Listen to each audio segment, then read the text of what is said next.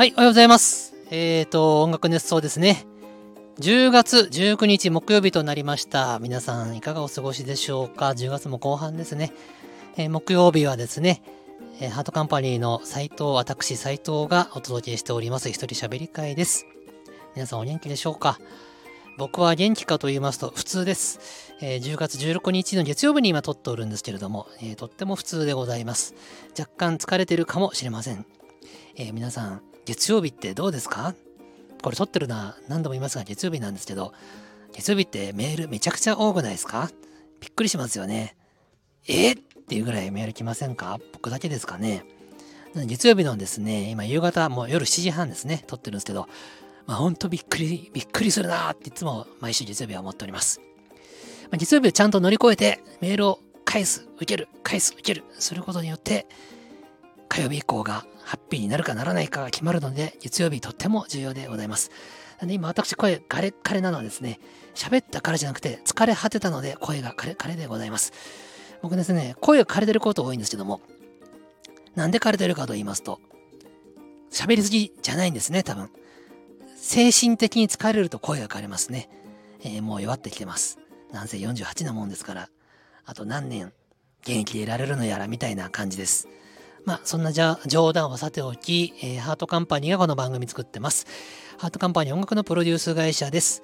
音楽制作とかアニメの企画制作とかコンサートとかいろんなことをしておる次第です。この音楽熱奏というラジオもやっておりますよ。はい、えーこの音楽熱奏はハートカンパニーのプロデュース制作によりお届けしております。さて、木曜日はですね、えー僕の一人喋るということで3つコーナーがございます。1、ハワイ初心者向けのハワイ講座。アロハオエ、アロハオエ。小さい頃、このおえっていうのはですね、なんだろうと思ってましたね。ね。はい。えー初めての人向けのハワイ講座ですね。私がですね、ハワイに行く旅行が大好きなものですから、えーこの十数年で何回ぐらい行ったんですかね、10回前後行ったんですね。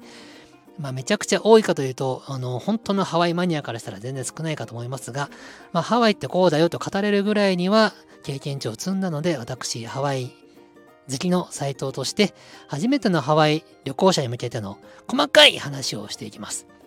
ルルブとか地球の歩き方に載ってるようなことはあんまり言いません。細かいことを言います。先週はですね、食事の量が多い。どうしたらいいの？っていうような話をしました。そんな話をしていきます。えーコーナーその1がハワイに向けての話。コーナー2は僕の近況です。コーナー3はお便り、コメントのお返事をします。まあ、来ていればですけどもね。ということで、始めていきたいと思います。はい。ということで、まずですね、えーハワイ講座ですね。これは初心者、超初心者ハワイ旅行者向けの私のハワイガイドでございます。あの、ハワイなんか行くつもりないぜっていう人も、あの、面白い、おかしく聞いてもらえたらいいなと思うので、まあまあ聞いてみてくださいと。先週はですね、食事の量ってとっても多いよね、インハワイはっていう話をさせていただきました。とにかく食事の量が多いです。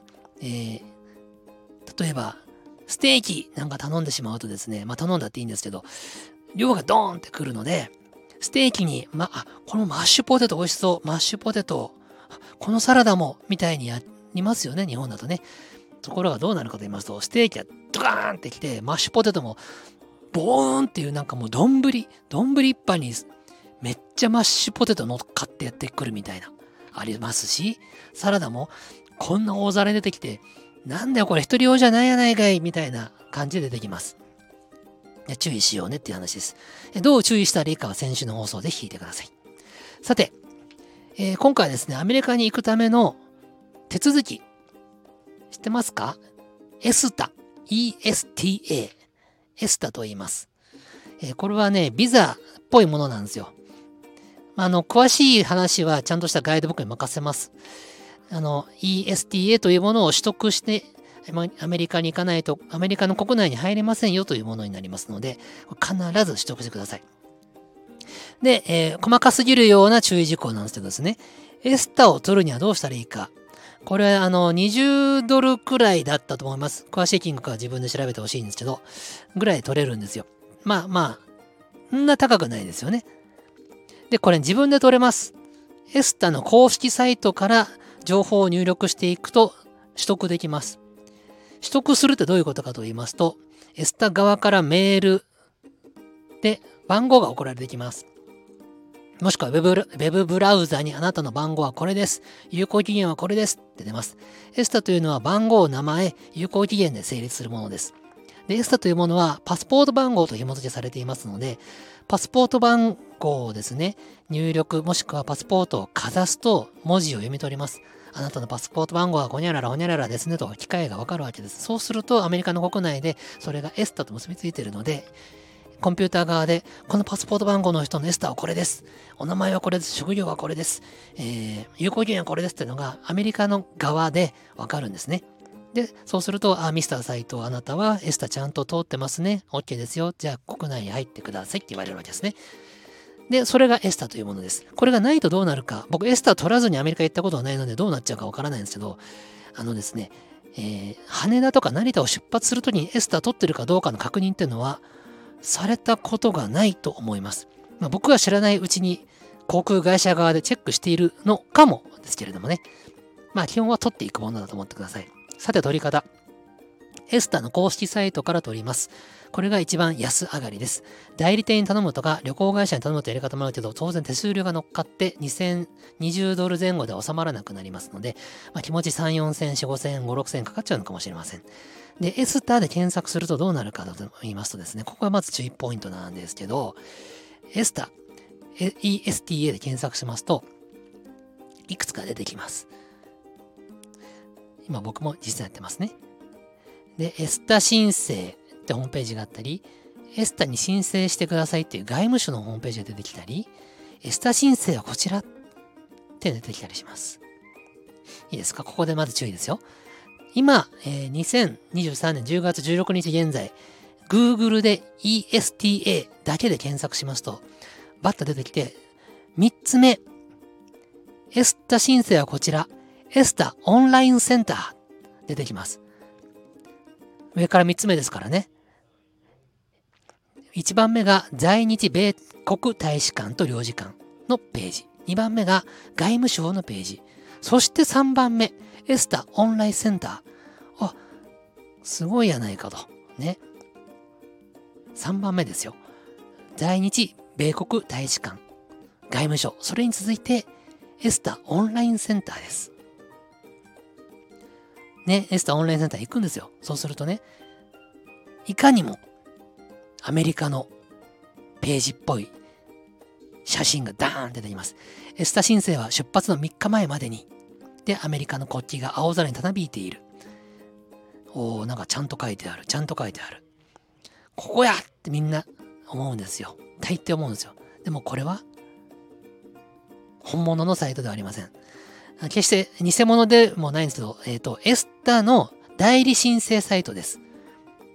私たちに代わって、アメリカの本体にエスタの申請をしてくれる代理の、代理サービスサイトなんですね。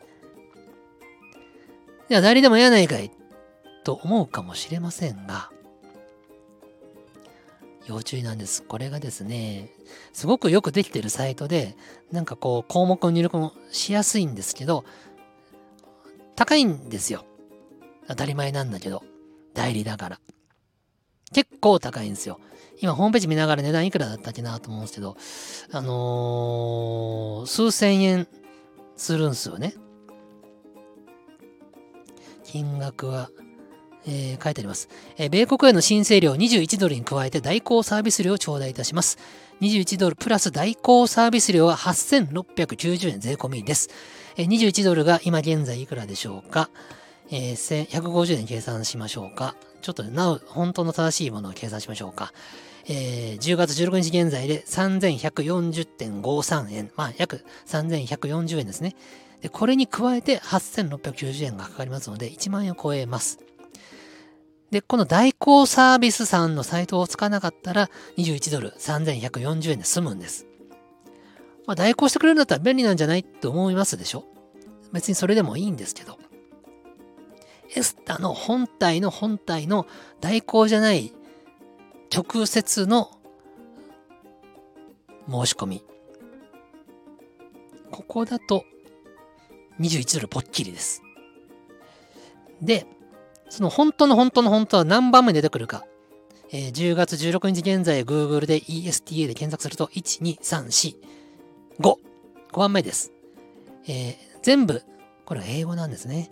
Official ESTA アプリアプリケーションウェブサイト US Customs and Border です。英語なんでついついうってなりますよね。うってなりますよね。でも言ってください。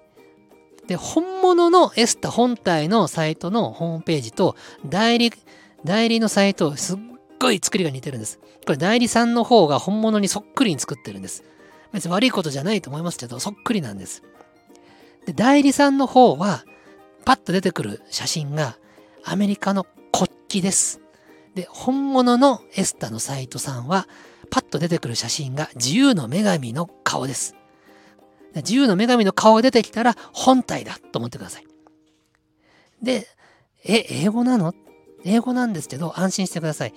本体の自由の女神さんの顔が出てくるサイト、右上に Change Language っていうのがあります。Change Language から日本語を選択してください。日本の国旗がありますから。そうすると全部日本語に変わります。もうこれで大丈夫。で、え代理さんの方が操作しやすいんちゃうんと思いますでしょ？僕代理でやったことないですけど、本体の方も全然簡単です。全然簡単です。プラス9000円ぐらい払うぐらいだったら本体でやっても手間は多分ほとんど変わんないと思います。で、本体でいくとですね、えー、わかりやすく進めていけるようになってます。それも不安だったら、エスター申請の仕方、自分、セルフとかって検索してください。丁寧に説明してくれるサイトいっぱいあります。で、ここで私がここでしか多分語られない情報を1個お話ししたいと思ってるんです。何かと言いますと、エスターはですね、本体のホームページを申し込んでいきます。で、最後、えっ、ー、と、お金をすぐ入れますか？入れませんか？ってとこに行き着くはずなんです。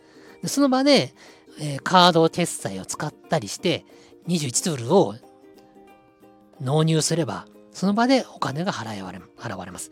しかし、僕この前やったんですけど、ここで入力は一旦止めて、お金の振り込みは明日にしよう。時間がないから明日にしよう。とか、今ちょっとバタバタしてるし、どのカードにしようかなって悩んじゃったりするから明日にしようと思って、一回、えー、作業中を保存して閉じることができるんですね。で、僕この前気づいたんですよ。一回保存して、5分10分後に、よし、このカードで行くか、行くかと思って、もう一回自分のアカウントで入るんですよ。すると、申請がされてない感じになるんです。あなたの申請はまだ通ってませんよ。なんていうか、申し込みできてませんよ。というページになっちゃうんです。で、ニッチもサッチもいかなくなるんです。で、僕は積んだと思ったんです。そうか、積んじゃったと思ったんですよ。ここで安心してください。エスタさん側も処理がありますので、えー、約1日24時間ほど待ってください。そうすると、あなたはあとは支払うだけですよの画面に変わるようになります。一旦保存して閉じて5分、10分、1時間ぐらいで再開しても、エスタの中身でまだ処理が多すぎてないんです。なので、僕も焦りました。えっ？と思って。払いたいのに、なんか、戻るも、引くも戻るも同じだね。同じか。引くも戻るもできないみたいになってます。だらだら汗かくぐらい焦ったんですけど、落ち着いて調べていくと、どうやら処理に24時間ぐらいかかることがある。だそうです。僕の場合はね、3、4時間であなたはあとは申し込むだけですのページが出てくるようになったんですけど。で、これどこにも書いてね、豆豆知識なので、ぜひここで語りたいと思ってました。なんで、エスタは、エスタさんの公式の申し込みページから行くべし、行って、最後の最後で振り込みますか？どうしますか？の時になった場合、その場で、えいって振り込んじゃった方が、結果、手間が少ないんですけど、後で振り込も一回当時よと思った場合、最長で24時間後にならないと、振り込む画面にが戻ってこないんです。これ伝わってますかね？なんでこれはですね、僕もググってもググっても出てこなかった情報で身をもって経験した貴重な、貴重な経験談だと思って喋っております。まあ、なんでエスターはそういう風にして申し込みますということでした。はい。で、今日はエスターの話で終わります。で、エスターは1回取れば、えー、結構な期間、1年ぐらいかな？これも自分で調べてほしいんですけど、えっ、ー、と、期間が継続しますので、短期間に何回もアメリカ行く場合は毎回エスター取らなくてもいいです。ただ1個注意点があります。えー、エスタは必ずパスポート番号と紐づくものです。なので、例えば、例えばですよ。私、今エスターを取りました。10月16日エスターを取りました。で、なんと11月にパスポートを更新しました。そうするとパスポート番号って変わるんです。すると、新しいパスポート番号用にもう一回新しいエスタを紐付けなきゃいけませんので、古いエスタ番号は古いパスポートに紐づいてますから使えません。エスタだけ乗り換えることはできませんので、諦めて古いエスタはもう諦めて闇に葬ってください。新しいパスポート番号用に新しいエスタを2021ドルかけて取得してください。ここだけ注意点です。ということでございました。今日のハワイ講座でございました。エスタについてでございました。はい。ということでですね、コーナー2、えー、私の近況についてお話しします。えー、ただいま10月16日です。オンエアされてるのは19日木曜日ですけど、今撮ってるのは16日でございます。えーとですね、そうですね、えーとですね、何を喋るか決めてないんですけども、1個ありました。先週10月14日、私サバイバルゲームやってまいりました。遊び場横浜というところでサバイバルゲームやってました。えっ、ー、とですね、大人数が集まりまして、えー、体操打ち合いをしました。まあ面白かったですね。えー、どう面白かったかはこれね、あの多分ね、人の名前を出して語っていかないと面白くないんですけど、誰やねんみたいな感じになってしまうんですね。で、サバゲーの面白さってのはやっぱりここに尽きるなっていう話をしたいと思います。えー、誰が面白かったかみたいなのはちょっと割愛します。サバゲー何が面白いかというとですね、やはり、え全集中サバゲーの呼吸ということで、サバゲーのことしか考えられなくなるその6時間が大変心地よいんでございます。サバゲーやってる間はメールは打てませんし、メールも返せませんし、LINE も見れません。だから、本当にサバゲーのことしかやることがないです。銃を持ちながらフィールドに入って、もう撃つか撃たれるか、この緊張感の中で集中、全集中、サバリアの呼吸を殺するしかないんです。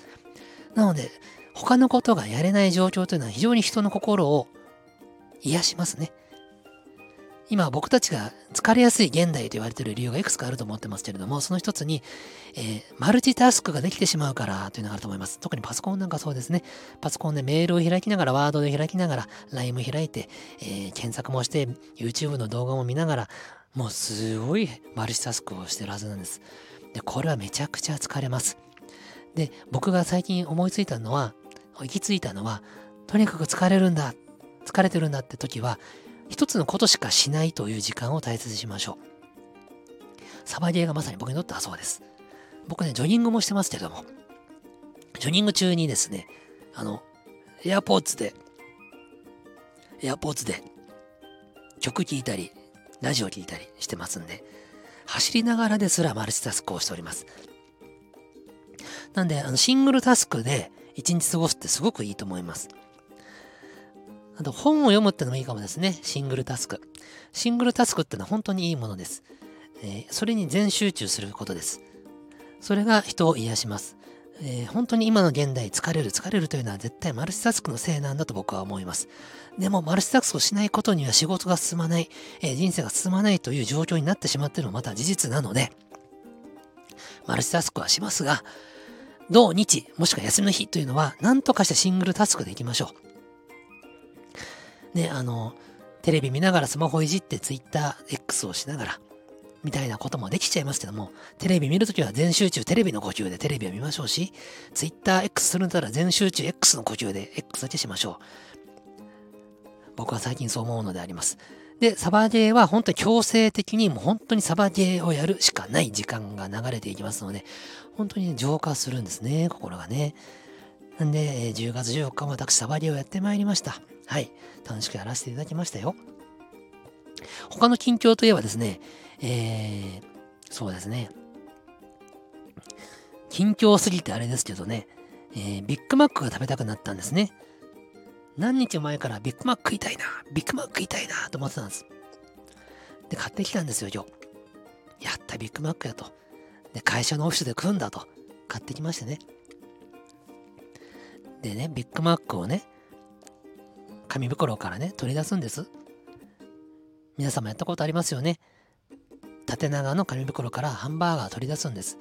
マックの持ち帰りは、あれですね、持ち帰りじゃなくてもそうか、紙のケースに入ってますよね。それがね、今回ね、ちゃんとね、ロックされてなかったんですね。でね、うん、これ言葉で説明できるかな。ハンバーガーを私ね、ギュッて箱を持ってギュッて持って取り出せばよかったのに、ちょっと緩く持っちゃったんですね。で、えー、パカッと開く方をちょっと下に向けながら出しちゃったんですね。だってロックされてると思ってたんだもん。で、ロックされてたんだけど、激ゆるロックだったんですね。それによってですね、えー、ビッグマックのですね、上のバンズと1枚目のパティがですね、ストンって落ちたんですね。紙袋の中にね。で、紙のパッケージの中にはね、えー、真ん中のバンズ、2枚目のパティ、3枚目のバンズしかない状態。つまり分離、分断が起こったんですね。中のね、シャキシャキレタスもね、飛び散りましてね、悲しい気持ちになりましてね、こんちくしょうって結構本当にこんちくしょうって言ってしまいましてね、オフィスなのにね。鳥越くんが苦笑いをしてましたね。でもでも悔しいので、あの、まあ、地面に落ちたものはさすがに食べませんけど、綺麗なとこに散乱してるものは私、涙を飲んで拾い、パティに組み込み直し、バンズに組み込み直し、えー、紙袋の底にポトンと落ちた上バンズ1枚目パティも全部合体させ直し、何事もなかったように食べました。美味しかったです。はい。ポトンと落ちたんですね。ロックはちゃんとしとけよって言いました。本当に言いました。心の中で言ったんじゃありません。ちゃんと言葉に出して言いました。マックに向かって言いました。でもマック悪くないかもしれません。僕の取り出し方が下手くそだった説もありますので、今ちょっと冷静になってますから、マックは悪くないよなって思ってます。悲しかった。でも美味しかったので、お腹いっぱいになったらイライラも消えました。あれね、お腹いっぱいの時ってイライラしませんね。なので、なんか大事な物事を考える時ってのは、ちょっとお腹に物を入れた方がいいかもしれませんね。最近ね、英語の勉強ずっとしてるんですけど、知ってます？ hungry って、ちょっとイライラしてるって意味もあるらしいですよ。で、さらにね、 grumpy、grumpy っていうのかな？ grumpy って言葉があって、それもなんかね、すごいイライラしてるんですって。で、 hungry で grumpy だともうイライラなんですよ。何が言いたいかっていうと、あの、 hungry ってのはちょっとイライラしてるって意味も込められてるらしいんです。アメリカ人ってうまく考えましたね。なんでお腹減ってるとイライラしてる。それを hungry って表現するんだそうです。へーって思いました。もうつい最近まで hungry って単純にお腹が空いているだと思ってたんですけども、イライラしてるが込められてるそうで、私パーティーをポトンと落とした時は hungry だったので、イライラしてたんですね。なんでロックちゃんとしとけよってマックがある方向に向かって行ってしまったのもそういう理由でした。食べ終わった後には、なんで俺あんなに怒っちゃったんだろうって思いまして、本当におつのちっちゃなとこで嫌になりますね。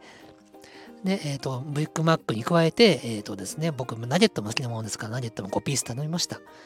バーベキューソースです。こんな細かい情報いりませんか？いりませんよね。でも、ビッグマックを一通り食べて、まあ、まあ、ちょっと満たされたなの後、最後、ナゲットを食べてる頃にはもう怒りも収まり、ああ、マックってやっぱ美味しいなと思うに至りました。ね。そんなことってありますね。はい。えー、どうでもいい近況ですね。この話を聞いてみんな楽しいんでしょうかね。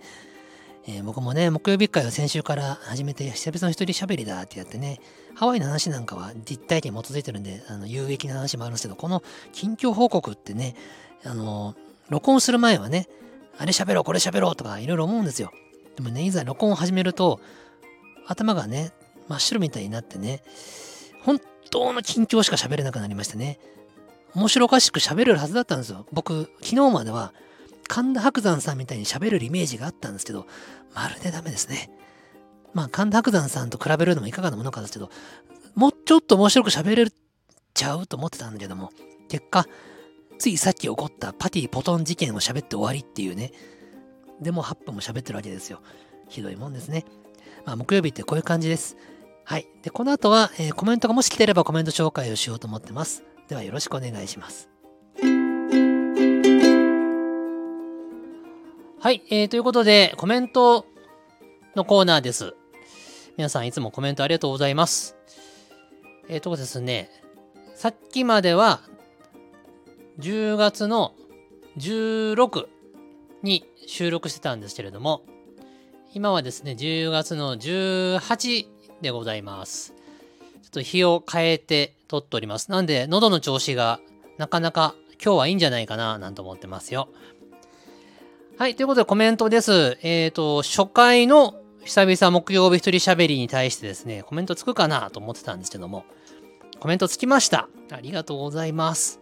僕ですね、将来的にはもうこの木曜日、もし僕が続けていくのであれば、もうほとんどコメントを読んで過ごしたいなぐらい思っておりますよ。コメントを通じてね、皆さんとまるでそこにいるかのように喋りたいと思っております。なんで僕の木曜日のコメント返しはですね、あの余裕を持って喋れる時に限りますけれども、まるで一対一喋ってるかのような喋り方でやってみたいと思ってます。よろしくお願いします。えー、ということでですね、えっ、ー、と、第847回、えー、ハワイ初心者講座、食事の両編、トゥルーさんお脚本について喋った回でした。コメントいくつかいただいてます。えまずですね、栗おじさん、ありがとうございます。栗おじさん、元気ですか？ユナイテッドキングダムと台湾に行くんですよね。台湾は10月に行くんですよね。もう行ったのかな？帰ってきたのかな？どうですか？栗さん、おじさん。あの、台湾に美味しいサンドイッチ屋があるからぜひそこ行ってねって、あの、土曜日のサイキックの回でお話しましたけども、あのまだ行ってないのであればぜひ行ってみてください。ぜひ食べてね、感想聞かせてほしいですよ、栗おじさん。えー、本当にうまい、本当にうまいです。僕ね、あの、今度休みを取って、高田馬場のその店行ってみたいなと思ってるんですよ。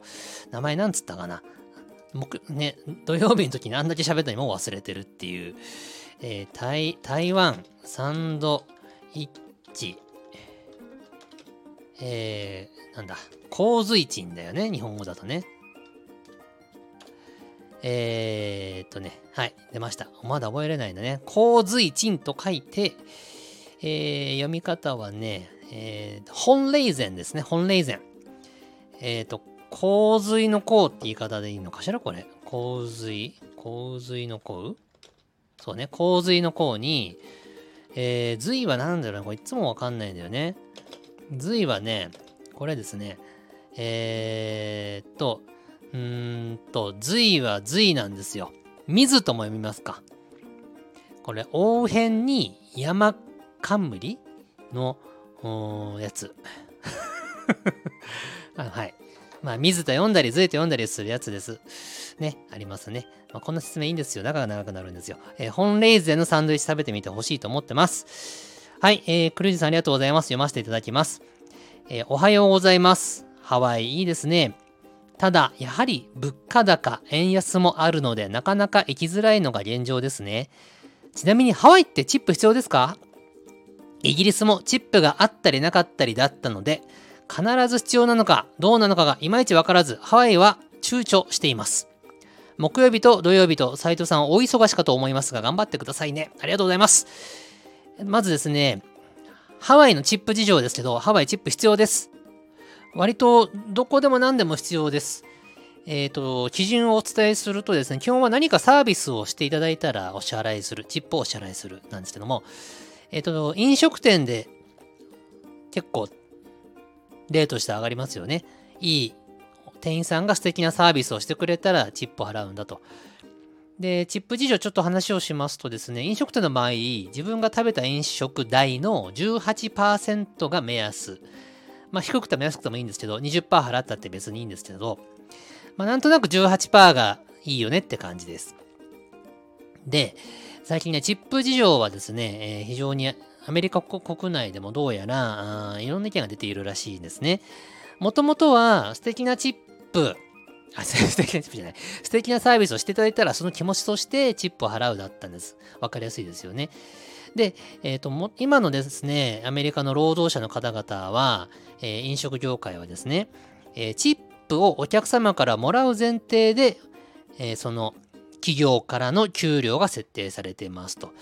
え、これ例えば仮の話なんで全然仮だと思ってほしいんですけど、あの、月々のチップ受け取り料が5万円想定されるとしたら、本来20万円の給料がいいわけなんだけど、じゃあ15万円ねって、だって5万円分はチップからもらうじゃんっていうことになるらしいんですね。まあ、こんなテンションじゃないと思いますけど、もっとちゃんとしてると思いますけど。なので、えっ、ー、と、チップをもらわないと、その従業員さんは、安い給料しか入ってこないので大変である。だから、お客側は、ちゃんともんぱかってチップを払いましょうっていうことなんですよね。だから、従業員さんもチップをもらうためにお客様に対して一生懸命いいサービスをする努力をするっていう良い循環があったはずなんですけども今それが形骸化しておりまして良いサービスであろうが悪いサービスであろうがもうチップは払うものだっていう感じになっておるのでアメリカ、まあ、ハワイも含めてねで行くと店員さんの態度にめっちゃびっくりすることありますねめちゃくちゃ態度悪でもでも あの支払う時にチップ払ってねってなるんですよこれ払ってねってのはまあこれ長くなっちゃいますけど、カードで最後レジで払うときって、こうタッチパネルでピッピッピって番号入れてったりしますでしょ？ピンコードね。暗証番号ね。でその時に最後に、チップ選んでくださいって出ることがあるんですよ。15%だといくら、18%だといくら、20%だといくら、nothing とかね、出てくるんです。で、ピッて選ぶんですよ。これさ、あの、店員さんがいる前で選ぶんですよ。液晶画面はこっちにしか向いてないとはいえ、NO! ってやると気まずいなって気持ちになって、やっぱオンにしちゃうじゃないですか。これがね、あの、サーブをしてくれるような店だったらいいですよ。お料理持ってきてくれたりね、あのドリンク持ってきてくれたりね、そういう店だったらいいんですけど、あの、セルフサービスみたいなコーヒーショップとか、まあ、スタバみたいな店でも、チップ払うかどうかって選択肢出てくるんですよ。それ、払わなくていいじゃんと思いますよね。実際に払ってない人もいるんですって。でも僕、旅行者でアメリカの文化よくわかんないからひよっちゃって全部払っちゃったんですよ。まあ、5ドルとかだし、と思って、まあ、5ドルでも700円とかなんですけど、まあ、そんな感じでですね、チップが形骸化してますという感じです。まあ、でも、あの基本的にチップを払うものという前提です。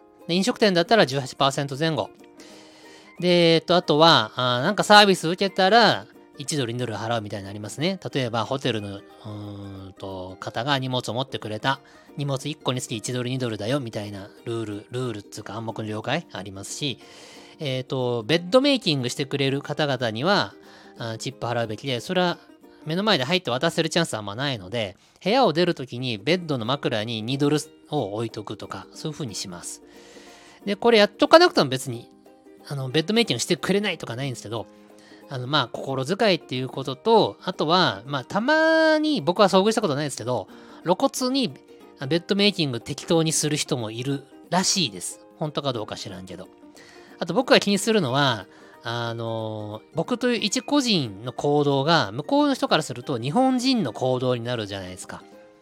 なので、チップを払わなかったってなると、斎藤茂がチップ払わなかったじゃなくて、向こうの人からしたら、あの日本人、チップ払わなかった。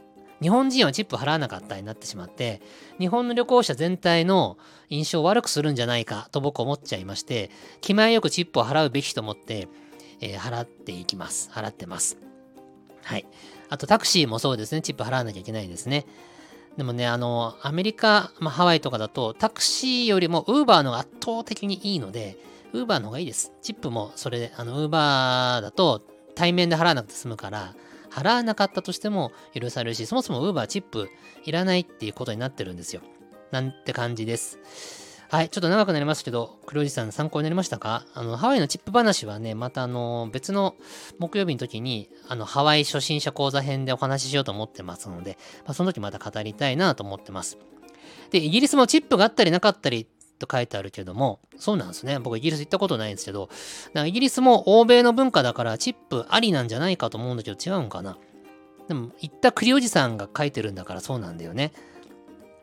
はい。で、ハワイは躊躇していますってことは、ハワイに行こうかと思ってるけど、行こうかどうか迷ってるってことですよね。うーん、行った方がいいと思います。迷ってるんだったら行っときましょう。まあ、あとお金の問題とかあるんでそこはわかんないですけど。あの、行こうと思った時に言っといた方がいいです。あのですね、年取ると、行こうと思っても体がとか疲れがとか仕事がって言ってね、行けなくなっちゃうから、行ける時にお金がなくても我慢してというか無理くり行った方がいいです。安い宿でもいいでしょうし、あの、ハワイに行くのは多分できます。航空券も高いけど、まあ、ハワイぐらいだったら、まあ頑張れるよね、多分ね。往復でどれぐらい1人だったら、うーん、20万ぐらいあればいけるのか？往復で？どうだ、まあ、高いけど、高いけど、まあ、頑張れそうじゃないですか。ね。で、ポイントは宿ですよ。宿を徹底的に安いとこ選べば、あの、一泊、うーん、まあ、シーズンにも入れますけど、あの普通の、普通の清潔な感じで治安もいい感じのホテルで一泊、うーん、日本円で2万円ぐらいだったら探せるんじゃないかな。全然海見えないし、あの、不便な場所でも良ければになりますけど、でもそれでもいいと思います、ハワイは。部屋からオーシャンビューってのは、あの、年に1回とか何年かに1回のめちゃリッチな旅行の時に行けばいいと思いますんでね。ぜひハワイ行ってみてください。いいと思います。ありがとうございます、黒おじさん。馬場さんじゃない僕にもコメントくれてありがとうございます。なんつって。はい、次です。えー、ちくわさん、ありがとうございます。斉藤さん、おはようございます。おはようございます。おつるさんのお手本、昼、夜、公演ともに素晴らしく感動、感動しきりでした。感動2回書いてるのは、それだけ感動したってことね。みのりん公演の時もでしたけど、みのりん公演の時もでしたが、大崎さんは何役もこなされていて本当にすごい方ですね。大崎さんというのはですね、大崎恵子さんという方で、みのりんのオーケストラコンサートの時も、えー、いらっしゃいまして、何を担当されてるかというと、楽曲の編曲、指揮、ピアノ演奏、コーラスを担当されています。すごいですね。はい。で、バイオレットの歌唱担当のエピソードもありがとうございます。はい。先週の木曜日のことですね。はい。そうなんです。末長く歌ってくださる方に歌ってほしい。トゥルーさんは末長く歌ってくれますかって聞いたってやつですね。えー、追伸。ジングル的なウクレレはもしや斎藤さんが弾いているんでしょうかああ、嬉しい。気がついてくれてありがとうございます。じゃんちゃんちゃんちゃちゃんですよね。あれ僕が弾いてます。あのー、サイキックの時は既存の音源、トゥルルルルトゥルルルルトゥーっていうのとトゥルトゥーを使ってますけど、うん、一人喋りの時どうしようかなと思って、ハワイ講座って謳ってるし、なんかのんびりした空気にしたいと思って、ウクレレのジングル欲しいと思ったんですけど、ウクレレのフリージングル自分で探せなくてですね、まあだったら弾いちゃえと思いまして、あれコード C なんです。C のコードで、えー、ちゃんちゃんちゃんちゃちゃんってやってるだけです。めちゃくちゃ簡単なことをやってます。本当はもうちょっとテクニカルなことをやろうと努力したんですけど、ちょっと無理だったのでやめました。まあ、でもなんかのんびりしてていいですよね。あれは私です。はい。えー、実にアマチュアな感じが出てるのがいいんじゃないでしょうか。で、ちくわさんありがとうございます。ちくわさん、あれですね。えっ、ー、と、トゥルーさんのお結婚、昼よりいたんですね。僕ね、あのー、男子トイレ行って出るときに何人かのですね、おなじみのファンの方々にお会いしまして、やーやーなんて言ってね、ご挨拶しましたり、あのー、音楽熱奏フェスで写真を撮ってくれたファンの方に、やーやーなんて挨拶してですね、あのー、親交を深めたりしてたんですけど、ちくわさんもいたんですね。うまく会えなかったですね。えー、なんか会えるといいですね。次何かの時はね。ぜひ探してみてください。っていうか、いなかったらわかんないか。はい。まあ、見つけたら声かけてください。あの、音楽ネストオフィスに来てくれた方々、だいたい顔と名前一致してるんで、ああ、どうもどうもって、なんか友達みたいに僕接しちゃうんで、あの、いいかと思います。話しやすいかと思います。はい。はい、次です。えー、ママリプトンさんありがとうございます。音楽熱奏のアイドル、ママリプトンさん。大正生まれの妖怪、ママリプトンさんありがとうございます。えー、斉藤さん、おはようございます。私の癒しの一人喋りが復活しましたね。わらわら。そうなんですよね。僕の一人喋りに対して唯一肯定的な意見を表立って言ってくれたのはママリプトンさんでした。ありがとうございます。当時、毎日毎日やってましたから、ルーチン化してくるとコメントもつかなくなりましてね。えー、寂しいなと思ってる時に、えー、私は一人喋り好きですけどねって言って、表立って言ってくれた方でございます。ありがとうございます。お布団で聞きながらズズズ寝ると書いてありますけど、そっか。寝るんすね。大丈夫です。寝てください。あのながら聞きでちょうどいいと思います。僕のおしゃべりは。特に、あの、聞いてくれって気持ちがすごい強い気持ちを込めてるわけではなくてですね、なんとなくお友達喋ってる感じでやってるので、まあ寝てくれていいです。はい、大丈夫です。と、失礼にならない程度に気を抜き、ゆったりさせていただくことにします。はい。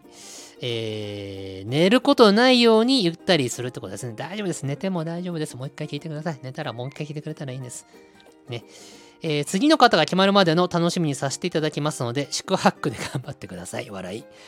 そうなんですよ。本当は木曜日、あのー、僕臨時でやってるつもりなので、えー、次の方が現れたら、木曜日は突然最終回を迎えると思います。誰かやってくれないかなと本当は思ってます。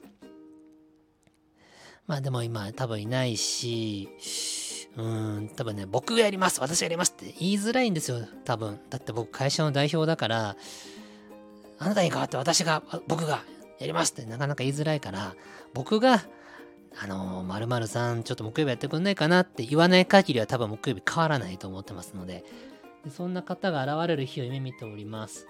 ね。まあ、いつまで、まあ、マリピトンさんの癒しになるかがわからないんですけれども、ぜひ、のんびり毎週聞いてください。よろしくお願いします。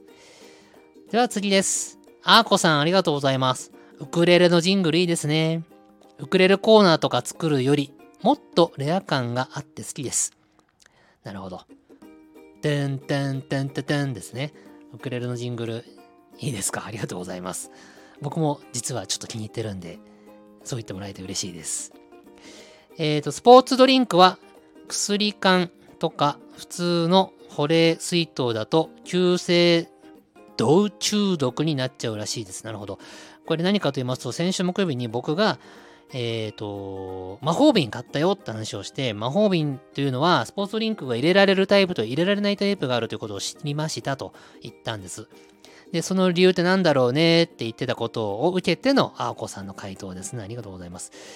えー、薬缶、これ薬缶っていうのかな？薬缶とか普通の保冷水筒だと急性銅中毒、銅の中毒になっちゃうんですね。えっ、ー、と、塩分が金属を腐食させて銅がドリンクに溶け出しちゃうんですって。味噌汁も危ないらしいです。なるほど。スポーツドリンクって塩分入ってますからね。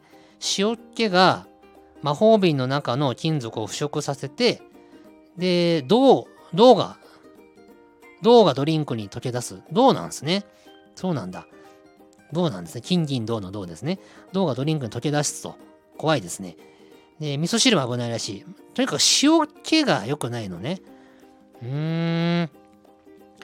で、ということは、だからあれだ。スポーツドリンク OK って書いてあるのは、塩分でも中が腐食しないようなコーティングがされてるみたいなことなんだね。そっか。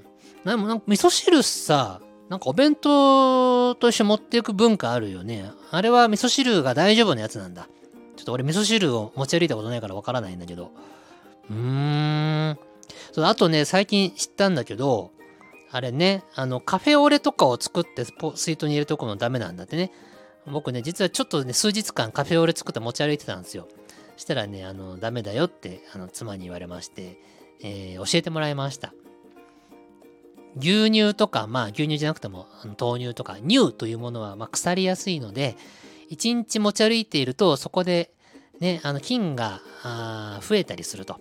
特に水筒って口つけて飲んで戻して、口つけて飲んで戻してってやるから、あ自分ではそのつもりなくても、やっぱりその細菌が水、液体の中に入って、で、また蓋閉じてさ、ずっと、まあ、1日だから約10時間ぐらい持ち歩くでしょ？そうすると、その間に、その悪い菌が培養されちゃったりして、うーん、体を壊すような液体に変化することがあるんですって。そうだな、その通りだと思いました。そんぐらい僕は大丈夫だいと思ったけども、良くないそうです。なんで、あの、メーカーさんの公式サイト見ても、あのそういうのやめてくださいねと。牛乳を持ち歩くのはダメだし、カフェオレとか抹茶オレとかもダメだよって僕ね、ほんのちょっとピッと足してるだけだったんだけど、それでもなんかダメっぽいので、今諦めて、えー、乳、ミルク関係のもの入れないストイックなアイスコーヒーを持ち歩いてます。はい、勉強、いろいろ勉強ですね。日々勉強ですよ、皆さん。あんこさんありがとうございます。あの、よくわかりました。塩分がダメなのね。はい。ということで、今回は4人の方からコメントいただきました。ありがとうございます。で僕ね、コメントは、あのー、しっかりこうやってもう会話するように返したいと思っておるので、えー、ぜひ、こんな感じでですね、コメントください。あのー、お題があるわけではないので、あの、なんか、僕と会話をするためみたいな、そんな感じでコメントしてくれるといいかと思います。なんか文通みたいな感じ？今日私こんなことありましたよみたいな。僕のその放送回の内容に即しててもいいし、即しなくてもいいと思います。あの、相談事でもいいと思います。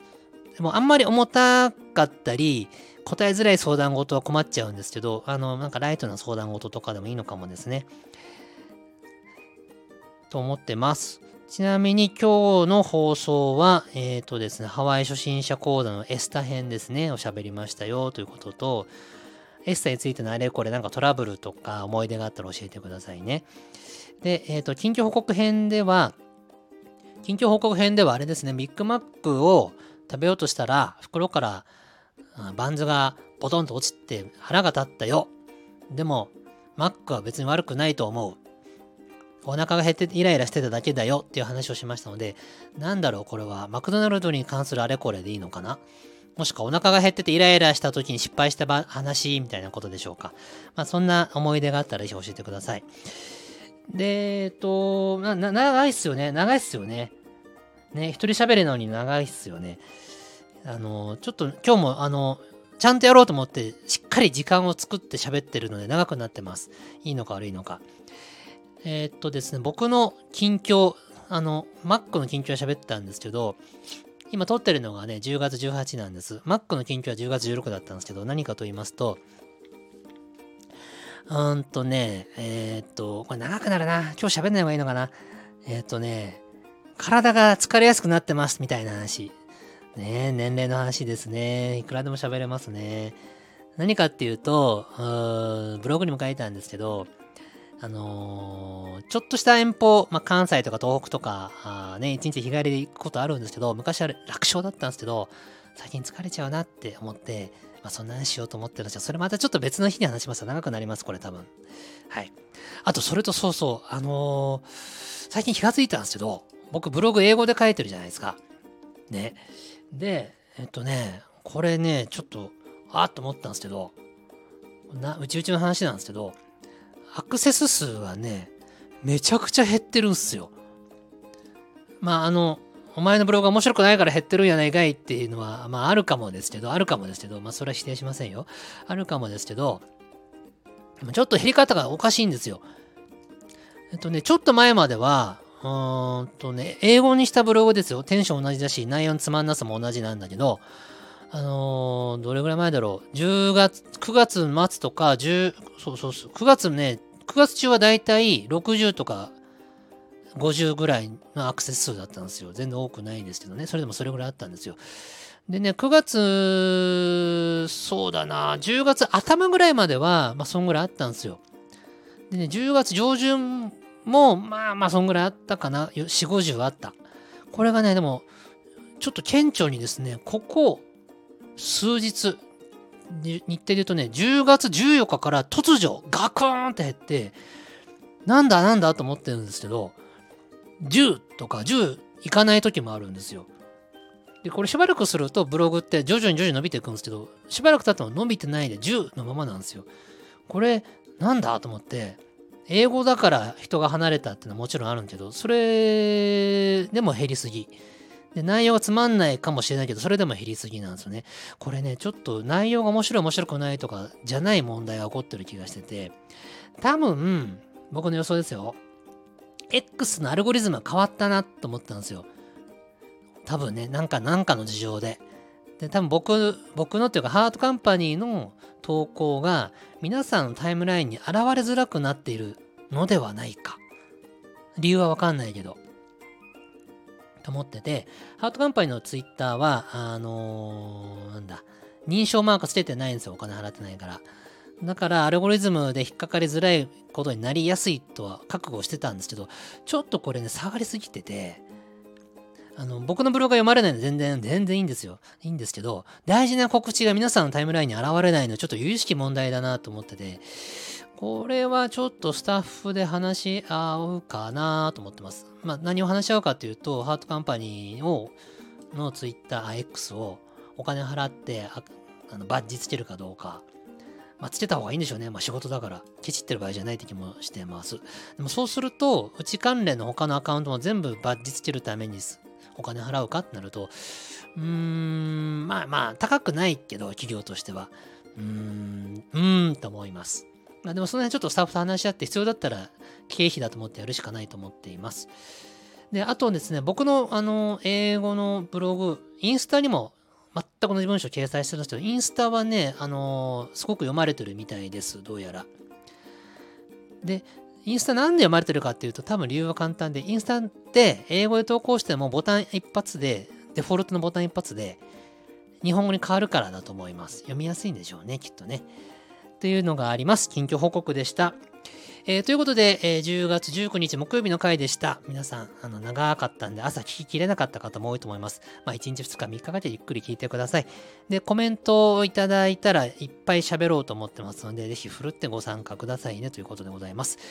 で、今週もなんとか時間をとってゆっくり喋れましたけど、来週は果たしてどうでしょうか？突然、突然めちゃめちゃ短いトークになってたらごめんなさい。そんな日もあるかと思います。では、また来週よろしくお願いします。Thank you.